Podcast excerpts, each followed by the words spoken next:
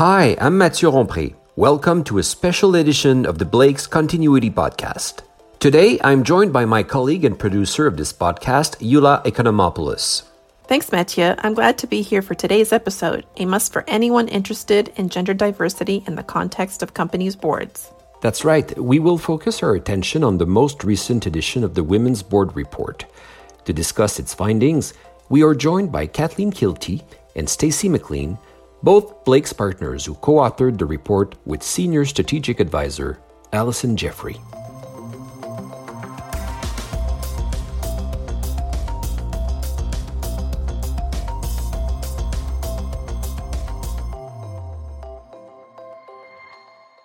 Kathleen, the results of the 2020 Blakes Board report show big increases in the representation of women GCs on boards.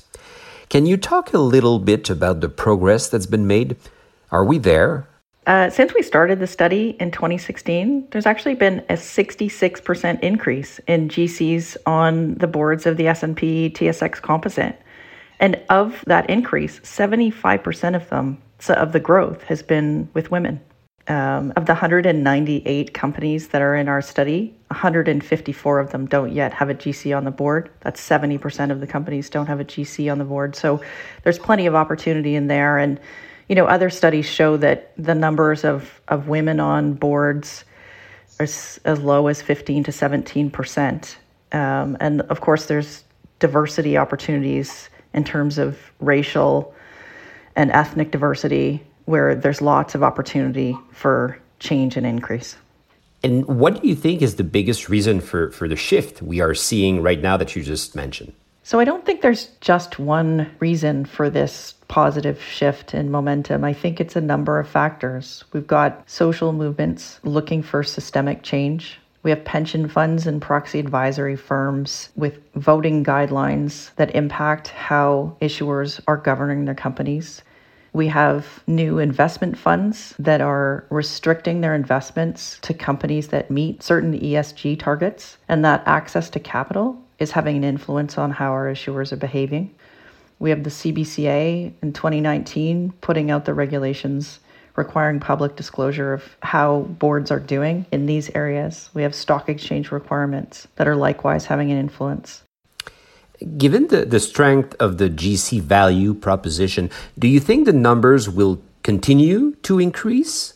I think there is a general recognition of the business imperative of adding diversity to the board, that it has a positive impact on businesses. When looking to meet targets for women on boards, GCs are a natural go to. There's a pipeline of uh, qualified women who can add to the diversity of boards. They have governance experience, they understand risk, they have knowledge of the complex regulatory background that issuers are facing but not only that, they have experience in making strategic decisions and understand operational aspects of the business as well. They really bring a lot of value to the boards, and people are starting to recognize that. And we're just gaining momentum. And you combine that with the fact that women are starting to step up and put their names forward for these opportunities as well. I think all of those factors go into why we're seeing this trend towards more women GCs on boards. Some might say that gender diversity has momentum right now, but the question is, is it going to last? So that's where I go back to the factors that I think are influencing here, where you've got access to capital being tied to positive change on the on the gender and social diversity sides. As long as that access to capital uh, is restricted, I think we're looking at a not just a short term trend, but a long term change. Stacy, are there certain industries where women GCs are more prevalent? And which industries do you think might need a little nudge? So, women GCs are most prevalent on boards in energy and banking insurance, uh, perhaps not surprisingly because they are heavily regulated. Uh, interestingly, the material sector had the most number of GCs on their boards and was the third industry where women GCs uh, were most prevalent. But despite these successes, there's still so much opportunity.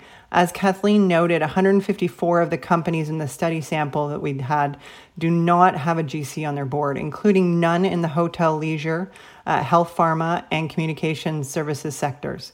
So that's 70% uh, do not have a GC on the board, and that's a great area for opportunity. Then turning to the pipeline, you know, where are the women GCs that we can start looking to put in these positions? Uh, progress has also been slow for the number of women in house leaders in Canada in, on public companies. Only 36% of in house leaders are women. That's just a 4% increase in the number of women in house leaders from 2019. And uh, this is particularly striking when you consider that almost 60% of in house leaders have been appointed within the last five years, and yet women only comprise one third of these leadership roles. In terms of different sectors, the highest number of women in house leaders are found in real estate, financial services, and consumer discretionary industries.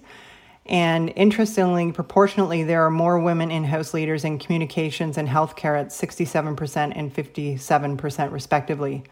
The tech sector had no women in house leaders in our study, which may explain why there's a lack of women GCs on boards in that sector. Thanks, Stacy. Very interesting. So, what tips would you give women GCs who would like to join a board but aren't sure what steps to take? So, first thing, uh, work on developing and articulating your value proposition. You know, you're really working on that elevator pitch, one to two minute, for why you would be a great board member. Secondly, I'd get your board resume ready. That's different than a regular resume and really needs to focus on the skill set that you could bring to the board table. Do the work and research on, you know, what you need to do to be a board member, whether or not that's formal or informal training, all of it really does help. And then get out there with both of these. Make your intentions known to all of your contacts internally at your organization and externally, and keep building and broadening your networks. The opportunities are going to come, and then just be really strategic about the best opportunities that you can find uh, before you accept an opportunity.